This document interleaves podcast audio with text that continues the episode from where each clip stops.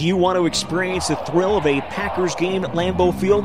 If so, be sure to get your game tickets from the longtime trusted source in Wisconsin, Ticket King. Visit their locations in Milwaukee and Green Bay, or just go to their website, theticketking.com. Again, that's theticketking.com. Hey, it's JJ. Before we get started, I just want to point out that we recorded this episode early and we did not yet have the information that the Giants were signing Landon Collins to come bolster their weakened secondary. Additionally, wide receivers Kenny Golladay and Kadarius Toney were ruled out and did not make the trip to London, along with outside linebacker Azeez Ojulari. So, will be an interesting matchup here as the Giants are a little bit more weakened than we thought they would be when we recorded this. You are listening to Packers Talk Radio Network. Packers Talk.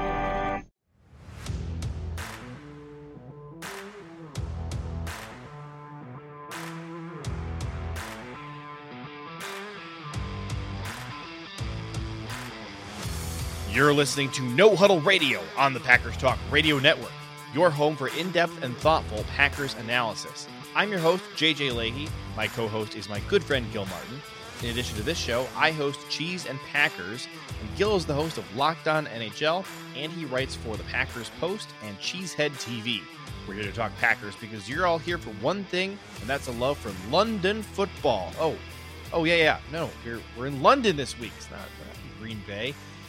Gil, I'm really excited. The Packers are uh, finally getting the chance to go over there. I know that it was not by choice because they didn't want to give up a home game, um, but uh, you know what? It was time. It was high time for them to make the trip across the pond, go do some outreach to uh, fans who live abroad. I'm looking forward to more international games. We have yet to see, of course, how they're going to perform traveling that far uh, because seems like they struggle traveling to California even. So we'll see how London goes, but uh, this is going to be a fun experience. Uh, the game is going to kick off at 8:30 for you and me. That's uh, what 7 a.m. 7:30 a.m. for uh, the good people of Wisconsin. But Gil, we got to just touch base real quick on where the Packers stand following a grueling win against Bill Belichick and his Patriots. Um, look, here's the positive. Through the first four weeks of the season, which I think basically everybody would have, and, and you and I both did, uh, predict them to drop a game somewhere in the first five games. We said that they were going to be uh, four and one through the first five weeks. Uh, obviously, we've got to see how the Giants game goes, but maybe not the game we expected to drop, but getting through that opening gauntlet where you have two division rivals and then you have to take on Tom Brady and you have to take on Bill Belichick to escape with only one loss, no matter how they looked. That's still an accomplishment. And these early seasons, um, early season wins matter. You don't get any points for style. Yeah, look, I, would rather be playing uh, a little bit inconsistently and be three and one than be playing great and be one and three. So at this point, we knew coming into this season there would be growing pains for this team, yep. especially on offense, uh, with the entirely new receiver corps, with their two best offensive linemen both coming back from major knee injuries. So we knew this was sort of going to be a work in progress, and to get three wins in four games, even if it's not artistically beautiful to watch game in and game out, I'll take it any day. I think that uh, that game against the Patriots was ugly. Uh, a lot of fans were really upset, and I think rightly so. And I think there was a lot of frustration aimed at the defense. Uh, Joe Barry was quick to say that he felt the defense was really good most of the entire day, except for two drives. And I think if you paint with really broad strokes, maybe that's accurate, but um, those two drives were pretty painful to watch. Uh, definitely reminiscent of the drive that the Bears had uh, late in the game where David Montgomery and Khalil Herbert did whatever they wanted against us. And the Packers are um, giving up some pretty historically bad uh, numbers on the ground to opposing offenses. I think it was Bill Huber. Let me pull this up. Uh, what did he say? He went back and looked at. It. Here we go. Packers run defense on a per carry basis hasn't been this bad since Lisle Blackbourn was the coach. and he pointed out Saquon Barkley is number one in the NFL in rushing, is averaging five and a half yards per carry. Definitely a stern test for our rushing defense. Gil, a week ago, I was excited. I was flying high. I said, Man, I've been too hard on our defense. They learned to tackle. They shut down Leonard Fournette and the and the Bucs rushing game. They have arrived maybe I need to stop giving them compliments and just uh, just be mean to them because when I'm mean to them, they make me look silly, and I, I would rather look silly than have to watch them look silly. Yeah, and I think they'd rather uh, have you look silly than have them look silly. Look, uh, it is going to be a challenge, and here here's the thing. Uh, we know, regardless of who starts at quarterback for the Giants this Sunday morning, that they are primarily a running team, not a passing team. And the defense, Joe Barry and the defense are going to have to adjust their expectations and try to take away the run game primarily and basically say to either Daniel Jones or whoever it is that's starting at quarterback, because the Giants' quarterback situation remains very much up in the air due to injury as of the time we're recording this if you can beat us with your arm, good luck, go for it. But we're not going to let Saquon Barkley beat us on the ground. That's got to be the approach. You have to take away what the other team does best. And that's something the Packers have to do. Out of the other 31 teams in the league, maybe 27 of them probably you have to take away the pass first. But this is one of those other four teams, roughly, where it's stopping the run. And and and if they don't do that, it's going to be another one of those nail biting games on Sunday. All right, let's look at our we'll revisit our score predictions for the Patriots game last week because I think it's important. So I said 24-13, you said 27-10. Final score was 27-24. However, the Packers defense did not allow 24 points. The Packers defense only allowed 17 points, which was you know, if you're looking at 27 17, that's darn close to what you and I predicted um, the Packers offense freaking has to do a better job of protecting the ball. These these silly mistakes, all these fumbles, uh, are are absolutely getting us killed. That pick six was horrific. Ugly. Um, I mean, look the where's this headline? Here it is. Patriots cornerback calls it quote disrespectful when Aaron Rodgers threw at him. That is fourth round rookie Jack Jones for the New England Patriots. There you go. Disrespectful that a rookie is getting thrown at. Listen, um, when you pick off uh, the the four time MVP uh, and future Hall of Famer, you get to run your mouth a little bit, but that that's still a little bit silly. Anyways, the Packers offense has to do a better job of protecting the ball. The defense looked bad in run defense, no question about it. But the box score you need to adjust for the seven points that the Packers offense just handed to uh, to them. 17 points is more respectful uh, respectable. Uh, but but the fact remains that the Packers tried to stop the run and they couldn't do it. And they had to devote all their resources to stopping the run, which left them extremely vulnerable to uh, the play action and they were lucky that they were facing a quarterback who couldn't really complete passes on play action. But our skilled pass rushers on defense were pretty ineffective for most of the day because they weren't throwing the ball much. They were running it constantly.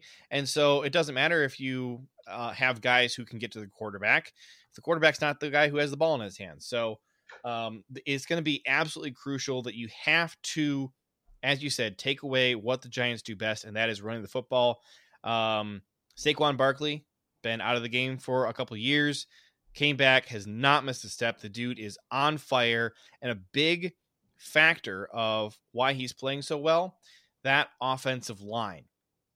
The uh, New York Giants offensive line is uh, looks way better than it has for years and years and years, and the uh, the number one guy to credit there is Andrew Thomas. He is the highest graded player in all of football. And in fact, if you look at the rest of the offensive line, uh, Evan Neal, rookie, uh, first round rookie out of Alabama, he is struggling in run blocking. Uh, his pass blocking is about what you expect for a rookie. Um, Mark Glowinski, good run blocker, bad pass blocker. Center uh, Jon Feliciano, uh, good ish pass blocker, struggles in run blocking. Uh, and then left guard Ben Bredeson uh, struggles everywhere. Andrew Thomas, Andrew Thomas, and uh, tight end Daniel Bellinger are getting work done and uh, just clearing highways for Saquon Barkley, and then he's doing a lot after after contact as well. So uh, this is going to be a good test for Rashan Gary going up against Andrew Thomas. Um, I think he can take him, uh, but man, Thomas is really, really good. He is, but here's the thing, though: uh, the the Giants' offensive line very good at run blocking, no question about that.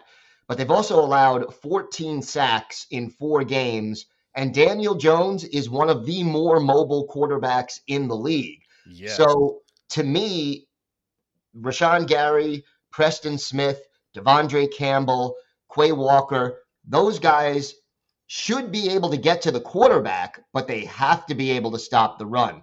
The pass rush should get there. I, I wouldn't be surprised if Kenny Clark has a big day, uh, if Gary and Smith both have a big day rushing the passer, whoever that's going to be.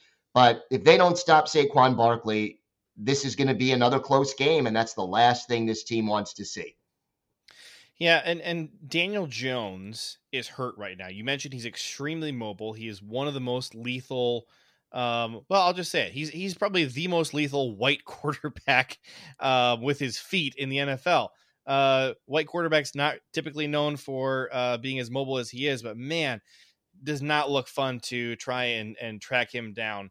Um, but he's got a he's got an ankle sprain, so if he is out there, the Packers might be catching a bit of a break here in that his mobility should be uh, a lot more limited, maybe making him look a little bit more uh, like some of the other guys that uh, we're used to going up against, like Tom Brady.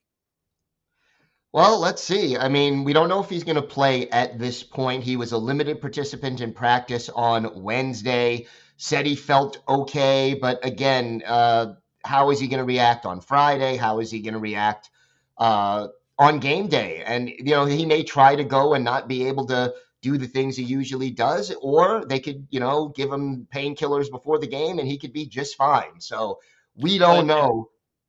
And backup quarterback Tyrod Taylor is in concussion protocol right now. Uh, so you might be looking at practice squad quarterback Davis Webb. And let me just say, if that happens and the Packers are gift wrapped two third string quarterbacks uh, in back to back weeks. All I'm saying is they have to come out of this with a win because that that's just going to be embarrassing, especially the fact that and look, um, you recall I was very high on Bailey Zappe uh, coming into last week's game, and uh, and even in the draft, but but and he played fine, but he was certainly not the reason that they were competitive. It was the running game. It was they had six offensive linemen in the game. Uh, their running backs were doing whatever they wanted against the Packers' run defense, and it was not just the good blocking. Guys were also getting absolutely blown up. I saw Preston Smith get pushed backwards like seven yards by Rhamondre Stevenson, of all people. It had nothing to do with being blocked. It was just Preston sucking at his job for a play. And unfortunately, that's just happening too much across the whole defense and, and, and the offense, too, especially if you're looking at the offensive line just too many places uh, on the Packers total roster right now where if you want things to get better, I don't think that it's a change in play calling. I think the play calling is fine. I don't think that it's it's you know looking for some savior out in free agency or buried on the practice squad. It's the guys that we have on our team, the guys who are supposed to be our superstars, have to play better. So guys like De'Vondre and Preston need to play better. Elgton Jenkins and David Bakhtiari need to, need to play better. And you can point to any number of reasons to make excuses for why guys' level of play isn't where it should be. But the fact remains it's not where it should be, and it's hurting the overall production. And I think that the Packers roster is absolutely talented enough to do what it needs to and be a top contender in the NFC. But we have just too many plays where 10 guys are doing their job and the 11th guy just completely screws up and allows a, a horrific mistake either offensively or defensively that negates what everybody else did and that it just happens too often through the first four weeks. It has happened too often and you know here's a scary statistic not to single this guy out because i happen to be a big fan of his. De'vondre campbell has already missed more tackles in four games this year than he did all of last season according to pff that is a scary thought. Uh, now, look, he had by far what was a career year last year. I didn't necessarily expect him to match it, but I was hoping he wouldn't, you know, fall this uh, far where after just four games, he's already missed more tackles than he did in 16 or 17 a year ago. Yeah, he's missed six tackles. His tackling grade is a meager 47.8%. And that was what made him special last year was his tackling. Uh, he's one of the worst run defenders on the team. I'm looking at guys who have a worse run defense grade. It's uh, Quay Walker, Eric Stokes, Jonathan Garvin. That's about it. Uh, Rasul Douglas. Rasul Douglas has been pretty bad, I think. He's he's been a liability. He he makes some good plays, um, and he looked better, much better after they put him back out on the boundary in Jaire's absence. But yes, um, and, and and so you, you like having him there as injury insurance, but having him play on the inside as a slot corner, uh, so far he seems to really be struggling with that transition. And I'm, I'm not liking what I'm seeing out of him. I think if, you know if you look at the two guys who were kind of the saviors of the defense last year, De'Vondre and Rasul, so far through the first four games, they have kind of regressed back to who they had been prior to last year, which is something we were concerned about. Um, of the two, I think I have the most faith in De'Vondre to fi- get things figured out again. And um, you know, I've heard heard people make some excuses about that. Uh, some of uh, De'Vondre's struggles have come from trying to cover for uh, mistakes by Quay Walker, I, I, I probably am not a uh, sophisticated enough uh, football analyst to uh, be able to uh, verify whether that claim is true or not, but I have heard it. But the point remains that the tackling is not okay across the board for the Packers, even though they had one good game of it. And we all know that this is what this game comes down to. You have to tackle well, you have to stop the run.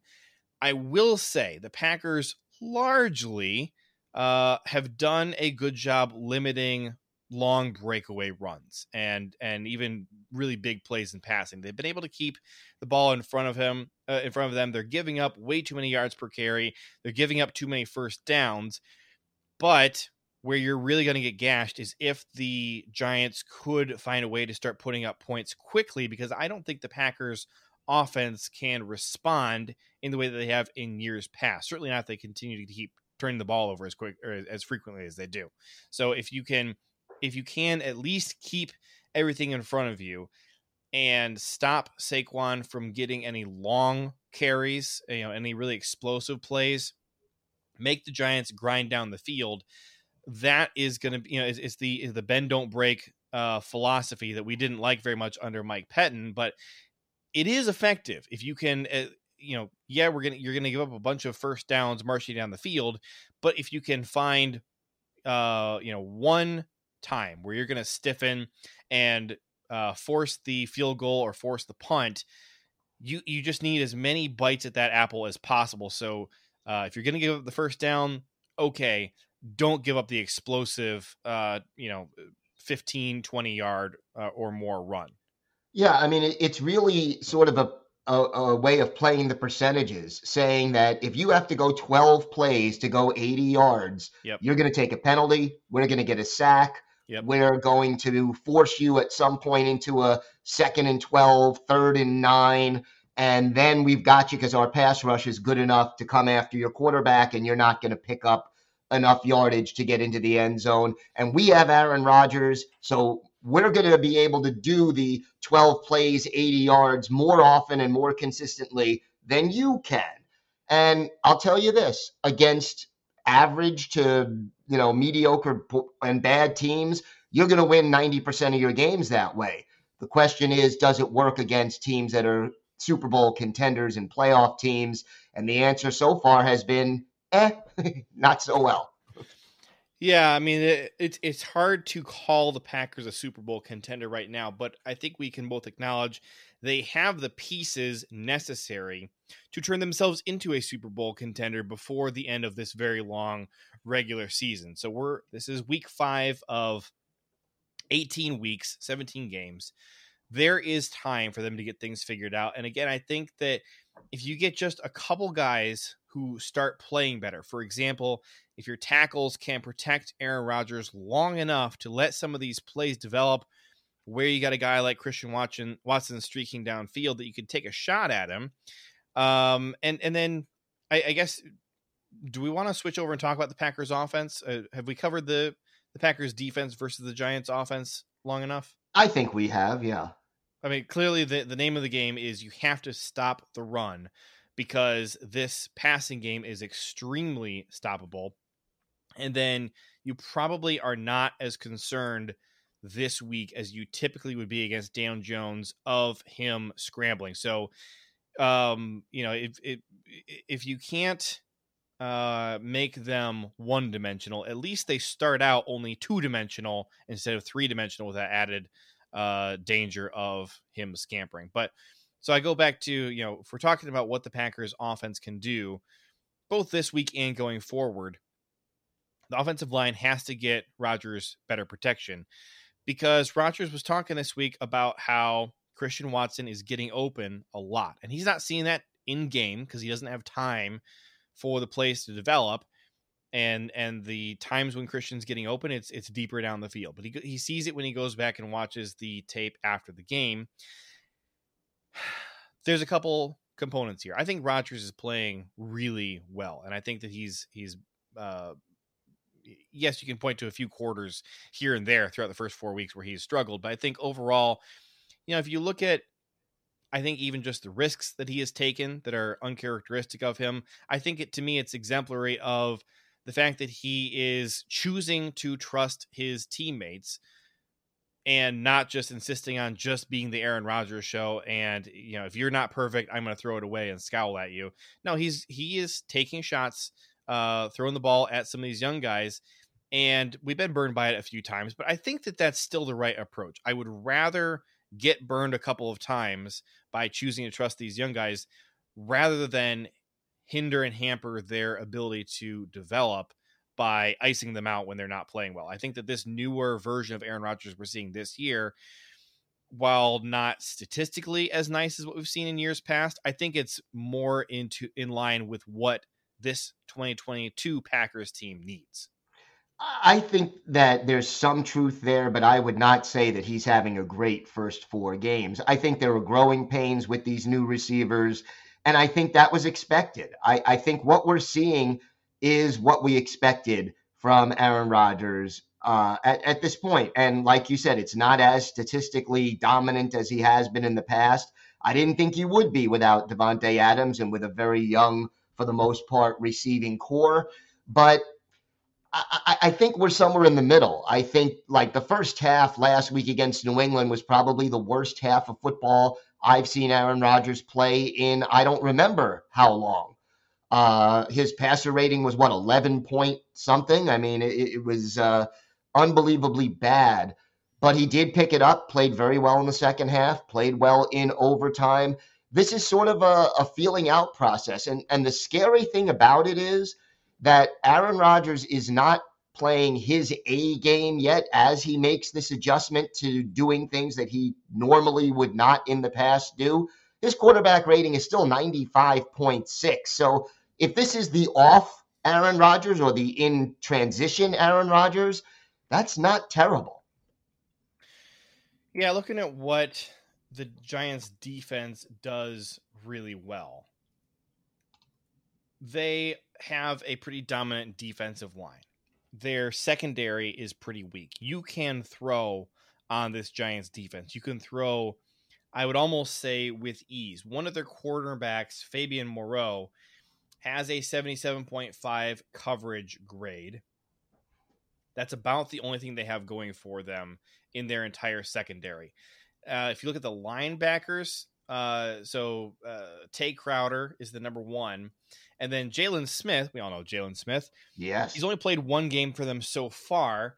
Uh, that was last week against Chicago. He played 31 snaps, graded out incredibly well. He had four run stops. That's a negative play for the offense. He was targeted once and gave up the reception, but it was a reception for negative three yards. So that's pretty good. Uh, he has he had seven tackles in that game. He also had a uh, a pressure and a hurry. He played lights out. He was one of the best players on their defense. Now it was just one game. We got to see reps. what he can do this week. He's kind of hasn't done that like since 2018 for any team. Um, you know, he's he was pretty bad when he was with us last year. Yes. But looking at, looking over the rest of their defense, their talent is all stacked along the defensive line. Uh, rookie Kayvon Thibodeaux playing pretty darn good for a rookie. Uh, I think he certainly causes some problems uh, off the edge. On the other side, Azeez Ojulari um, struggles a bit in run defense, but he is a pretty good pass rusher. If you look at the interior, here you got a big problem because Dexter Lawrence has found something within himself. He uh, is the third highest graded interior defender in the NFL, and he is the highest pass rusher among interior defenders with a 90.8 uh, pass rush grade. And uh, he has a forced fumble, two sacks, uh, eight tackles, seven assists, uh, the dude is playing quite well. He has uh, 15 total pressures in four games. That's not half bad. Um, he's going to be a problem. And we know that the Packers need to stick with the run game like they have been doing because your two running backs are two of your best players on offense. But I think this is a week where the passing game has to work. And my key to making that happen is to feature Romeo Doubs more. I like what Lazard is doing. I like what Cobb is doing. I love what Doubs is doing. And I'm not really interested in throwing to anybody else not named Aaron Jones outside of those three. I, I, think the problem with Doubs is still inconsistency. He yes.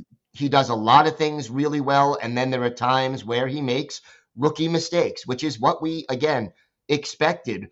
Here, here's the thing when I look at this the New York Giants right now are allowing 141 yards per game on the ground. That is 28th in the league. And if you think about it, they've won three of their four games. So it's not like the other team is running to protect the lead late in the game. The Giants are winning games and they're still getting gashed in the running game. I think Aaron Jones and AJ Dillon will have a lot of success against this mediocre run defense for the Giants, and that will set up the play action passing game and the downfield passing game. And I want to see Aaron Rodgers, after the running game is established, take some deep shots, maybe one or two to Doubs, maybe one or two to Christian Watson, and and see if you can start hitting on some of those splash plays that they've tried so often but haven't been able to accomplish with consistency so far this year. All right, we need to take a little segue here. Gil, we have to talk about my fantasy team. Okay. This last couple weeks. I, yes, I have a lot we of have. On my fantasy team. Um, so I've got uh, Aaron Jones, Christian Watson, AJ Dillon, and Romeo Doubs all on my fantasy team. Christian Watson's gonna be riding the bench for me this week, no question. But I really only have room to start two of Aaron Jones, AJ Dillon, and Romeo Doubs. I mean, the the New York Giants are allowing the fewest fantasy points total to opposing wide receivers. They are best in the league in fantasy alone uh, against opposing wide receivers. On the ground, uh, they are uh, only ranked 19th, so mm, middle of the pack, slightly below average you know, do I start both Aaron Jones and AJ Dillon eh, just to make sure that I get whoever has the hot hand, or do I put Romeo Doubs in the game? I mean, this this is This is really important because I can't afford to lose another game this early in the season. I'm two and two, and it's a very competitive fantasy league. Talk talk me through this, Gil. Aaron talk Jones, AJ Dillon, Romeo Doubs, pick two. Uh, if I'm picking two, I, I would have to go with Doubs and Jones. All right, those are the guys who are currently in my lineup. It, it, makes me a little nervous that maybe AJ Dillon is going to get hot for this game, and I'm going to miss out on those points because you're telling me that Dillon and Jones are both going to find so much success on the ground. But it's also hard not to go with Jones, who is just playing. I mean, maybe the best we've certainly the best we've seen him since 2019. Yep. Uh, but uh, you know, it begs the question: Was he better in 2019 or better now? because he was like the entire offense in 2019. Jones is just absurdly good right now. He's got an 85.1 run grade, 79 grade overall. His receiving grade is down a little bit, but they haven't been throwing the ball to him as much over the last few weeks and just really using him just as a pure running back, which hurts in my PPR league. But yeah, I, I digress. He really he had one bad week against Tampa Bay. What but, is his average yards per rush this year? Um, it's on this page. It's uh, let's see, that's yards per reception. Oh, uh, hang on. Uh, let's see, rushing, rushing. Here we go. Um, yards per attempt, six point eight. But I will give some context there. In week three against Tampa, he had exactly three yards per attempt. So right. the other three weeks, he was 9.8, 8.8, and 6.9. So 6.8, I think, is a little bit low, and he had a lot of attempts in the Tampa game. He had uh 12 well i guess it was only 12 attempts uh but still uh whew, the dude is just on fire he right really now is. even with that bad game he's more or less averaging seven yards per run mm-hmm. that is an incredible statistic and it's even more incredible when you consider that opposing defenses know that the Packers are a run first team right now and are, and don't have Davante Adams as the security blanket for Aaron Rodgers. So to me, and, and, even if you add in the fact that Elgton Jenkins is struggling with his pass blocking at right tackle, and that Royce Newman is struggling because that's what he does so far in his NFL career. Uh, and and we know David Bakhtiari isn't back to his full self yet either given all those factors, what Aaron Jones has done is more than remarkable. It, it is hard for me to say 2019 was better than this year when I take all the factors into consideration. I have I have another incredible statistic. So you mentioned that he's sitting at basically seven yards per carry. Four and a half yards are coming after contact. He's amazing at uh, the the highest was against Chicago. He had five point six seven yards per attempt after contact. So, you know, I, I have felt like the run blocking has been uh, pretty good across the board, um, including from Royce Newman. He had a bad game against, against Chicago, but I think the rest of the year so far, he's been doing a good enough job at right guard that I don't really have any complaints. He's not one of the guys I'm singling out and saying, "Can you please play better?" Because he's kind of sitting at like, you know, about as good as I would hope from Royce. Um, I think uh, Elgton and Bakhtiari and Josh Myers are three guys that I really want to step up along the offensive line because they are playing at a level that mm, you can win games with.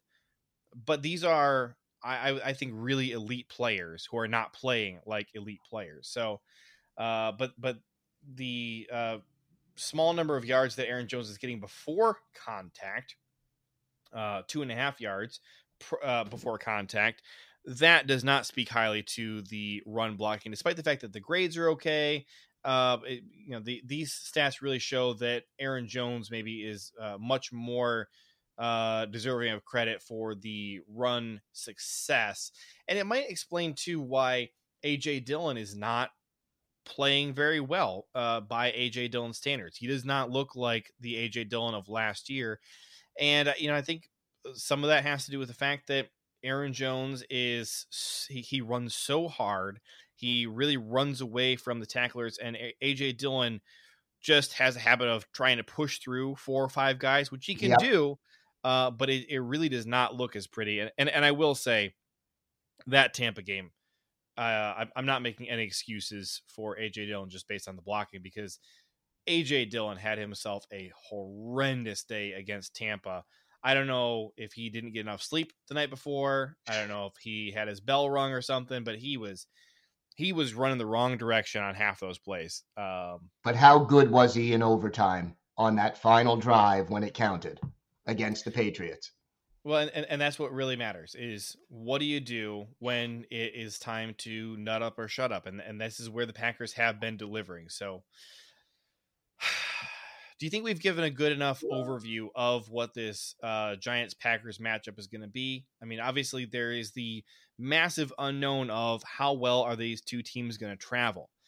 Uh, it's also worth noting uh, what's the guy's name? Eric Wilson. We picked up linebacker Eric Wilson.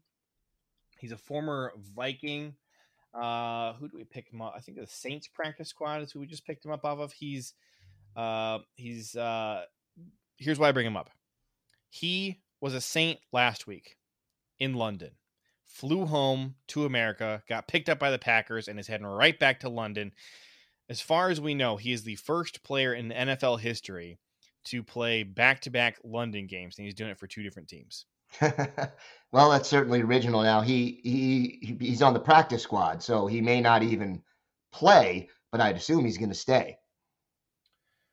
Uh, I don't know. Is he on their practice squad? Because we signed him off of there. He no, he's on our active roster. He's on the active roster. Okay. Yeah, got it. I thought he was on the practice squad. squad. Okay. No, you ha- if you're signing somebody else's practice squad player, you had to sign him to the active roster. And right. Uh, I do have the announcement here from the Packers. He he is on the active roster.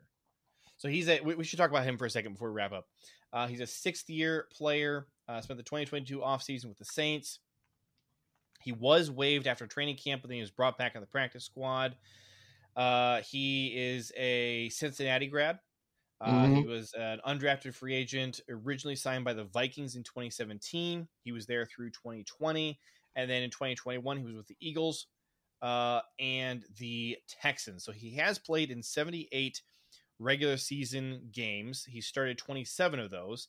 He did also play four playoff games, st- started two of those. In that time, he has 267 tackles, eight sacks, a quarterback hit, four interceptions, nine pass breakups, a forced fumble, and two fumble recoveries. And then on special teams, also very fruitful 27 tackles, a forced fumble, a fumble recovery, a blocked punt, and a block extra point. He's going to be wearing, uh, who's the last guy to wear this number? I remember Danny Vitale wore 45. He's yeah. gonna wear 45 for us. I can't. I'm trying to think who's worn it since then. Did we have a kicker who wore 50, 45 during uh, training camp or something? Training camp, yeah, but not in a regular season game. Right.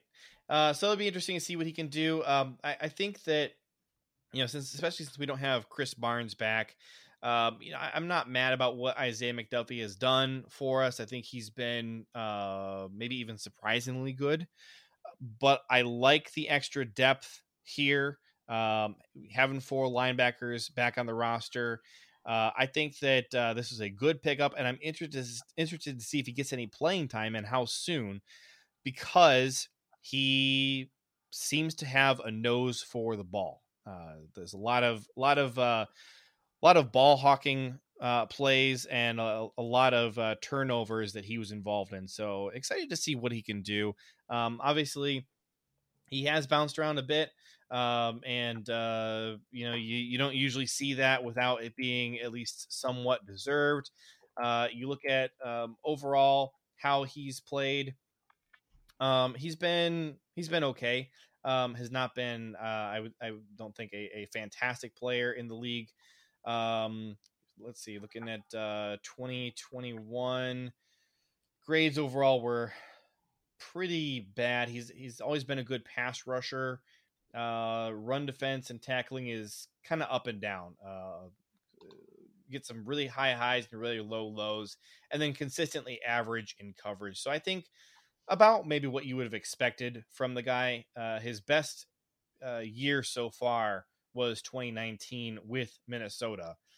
Uh, in that in that year, he had uh, four pressures, two sacks, 42 tackles, uh, and then he was pretty decent in coverage as well. So intriguing um, pickup. We'll see how long he sticks around. Uh, I think that this this feels like a guy who could turn into something. Uh, reminds me a bit of the Rasul Douglas signing, just a bit. Although, well, let's let's hope. And you know, I think the other thing that you said at the beginning of all this, the fact that yeah. he can contribute on special teams, yeah, more more Bisaccia getting players on this roster who can help in that facet of the game. And last week, the punt and kick return coverage was a problem. Well, it was, but you know, part of that had to do with some of the injuries they have sustained on defense that called for some shuffling of special teams. And you know, Rudy Ford has been such a huge factor on special teams. So when you had to put him over on defense, it did leave a hole on special teams. So, um, you know, and, and that that speaks to the frustration that we had before the season of you don't have enough safeties on this ro- roster. You also don't have enough pass rushers. We're getting nothing from Jonathan Garvin. Um, not getting very much from Kingsley Enagbare yet. I mean, he's a rookie. What do you expect? And those are the only two guys who have even gotten snaps at uh, edge rusher besides Preston and Rashan.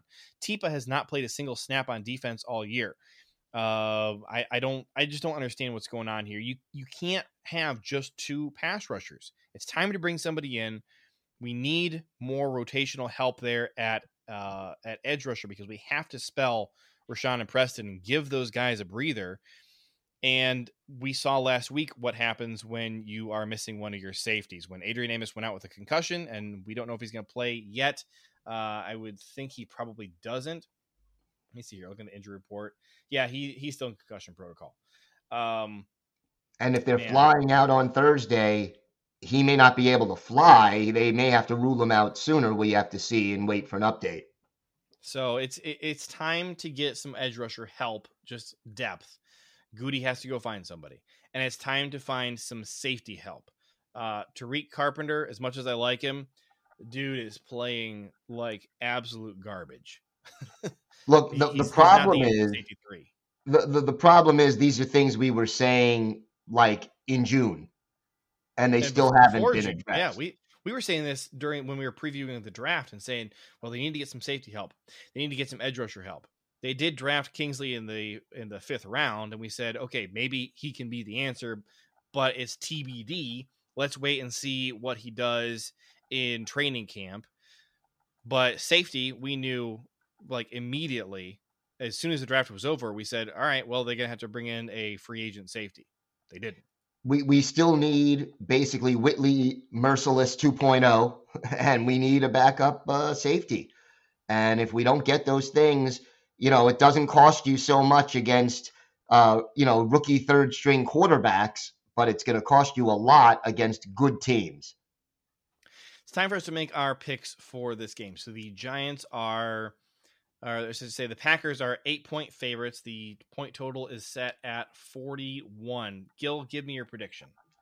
Packers 27, Giants 13. 27 13. All right. So you are taking the you're taking the under by one point. One point. Yeah. You are picking the Packers to cover. All right. I have a little bit of a different version of this game. Usually our our points are very, very similar. Yes. Not so this week. I am taking the over. Packers 35, Giants 27. I think that we saw some glimpses this past week. We've seen it for a while of what this Packers offense can be. I think this is the week where they turn it on and really put up a lot of points. And I don't think it's that far fetched. I think all they have to do is stop turning the ball over in crucial situations. Stop fumbling the ball into the end zone. Stop fumbling the ball inside the opposing team's 20 yard line. You know, all these times when you are, they're clearly right about to score. Um, and then they cough the ball up. I think that I think the Packers are really close. If they just stop turning the ball over and instead cash in on drives where they clearly are hot and just marching down the field and have no intention of settling for a field goal, you get to this 35 point total kind of with ease. And then just based on how I think that this game is going to go defensively, Um, I, I just I have zero faith right now in the Packers' ability to stop the run or even slow it down. And I think that if Daniel Jones is out there, uh, or even Tyrod Taylor if he clears concussion protocol, I think both of those guys can hit the deep shot off play action a lot better than Bailey Zappe could last week. Despite the fact that the Giants' offensive line is not very good, I think that unless the Packers really dig deep and unless they work their butts off in practice this week, like they did two weeks ago leading up to the Buccaneers game, which resulted in soft tissue injuries. And this is not the kind of week where they're working hard in, pro- in practice because they're flying over to fricking London. Sorry, not trying to insult London, but I'm just emphasizing that it's a long way away it's and it's hard trip, to get there. Right. I don't think that this defense is going to be up to snuff. I hope I'm wrong, but I'm taking the over. I am taking uh, the Packers to cover. Um, have an eight point victory here for the Packers, 35 to 27.